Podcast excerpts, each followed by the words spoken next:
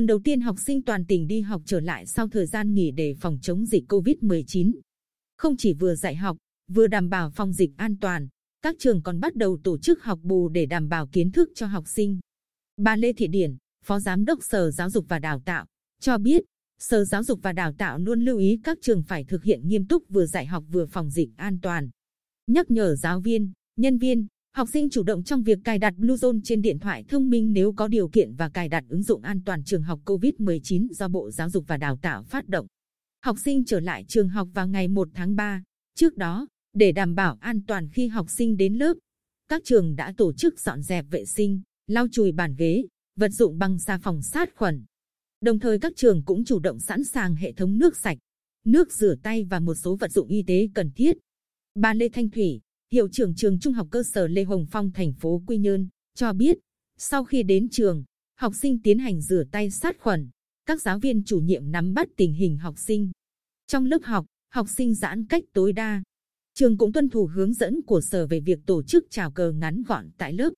Chị Võ Thị Mỹ Nhiên, nhân viên y tế trường tiểu học số 1 Phước Sơn, huyện Tuy Phước, chia sẻ, chúng tôi có bố trí nước sát khuẩn ngay trước cổng trường và đo thân nhiệt cho học sinh. Vào lớp chúng tôi cũng thường xuyên nhắc nhở các em chú ý giãn cách. Đặc biệt luôn theo dõi em nào có biểu hiện nóng sốt để xử lý kịp thời. Bà Bùi Thị Kim Hạnh, hiệu trưởng trường mầm non tuổi Ngọc thành phố Quy Nhơn, chia sẻ, mầm non là cấp học cần chỉn chu, quan tâm nhiều nhất. Do vậy, ngoài dọn dẹp, vệ sinh trước khi học sinh đến lớp, hàng ngày các câu tầm soát để luôn đảm bảo các điều kiện vệ sinh phòng dịch, đồng thời thường xuyên nhắc nhở các bé. Chúng tôi thực hiện rất nghiêm túc thông điệp 5K. Ngoài chuẩn bị, sát khuẩn các vật dụng cần thiết, chúng tôi còn thực hiện việc giãn cách trong nhà trường. Trường không tổ chức các hoạt động tập trung toàn khối hoặc toàn trường. Sinh hoạt trong lớp, các cô cũng chú ý giữ khoảng cách tương đối cho trẻ.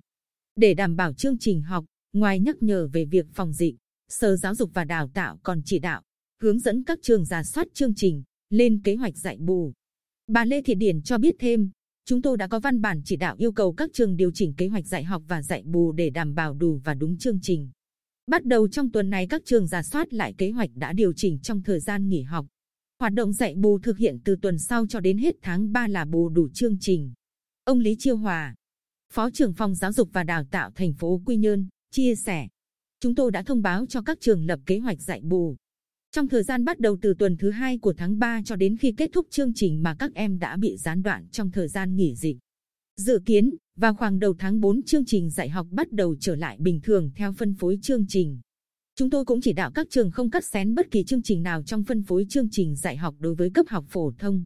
Tương tự, Phòng Giáo dục và Đào tạo Tuy Phước chỉ đạo các trường căn cứ điều kiện cơ sở vật chất. Tiêu trường các cơ sở giáo dục tiểu học trên địa bàn xây dựng kế hoạch bố trí dạy bù 2 tuần do kéo dài thời gian nghỉ học của học sinh để ngăn ngừa dịch bệnh COVID-19. Phòng Giáo dục và Đào tạo sẽ trực tiếp kiểm tra và ký duyệt kế hoạch dạy bù của các trường. Bà Dương Thị Bích Liên, hiệu trưởng trường Trung học phổ thông Nguyễn Diêu huyện Tuy Phước, cho biết, để học sinh đỡ áp lực, tránh quá tải, lịch học bù của trường bố trí vào buổi chiều, mỗi buổi 4 tiết thôi. Trường không tổ chức dạy bù vào chủ nhật để các em nghỉ ngơi. Đồng thời các môn học ở thời khóa biểu chính thức và thời khóa biểu bù tránh trùng, lặp nhau nhiều, các em sẽ chán. Bắt đầu từ tuần sau trường sẽ bắt đầu dạy bù cho đến hết tháng 3 là xong.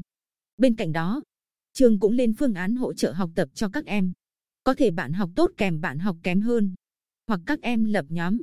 Có vấn đề gì không hiểu trực tiếp hỏi giáo viên. Các thầy cô luôn sẵn sàng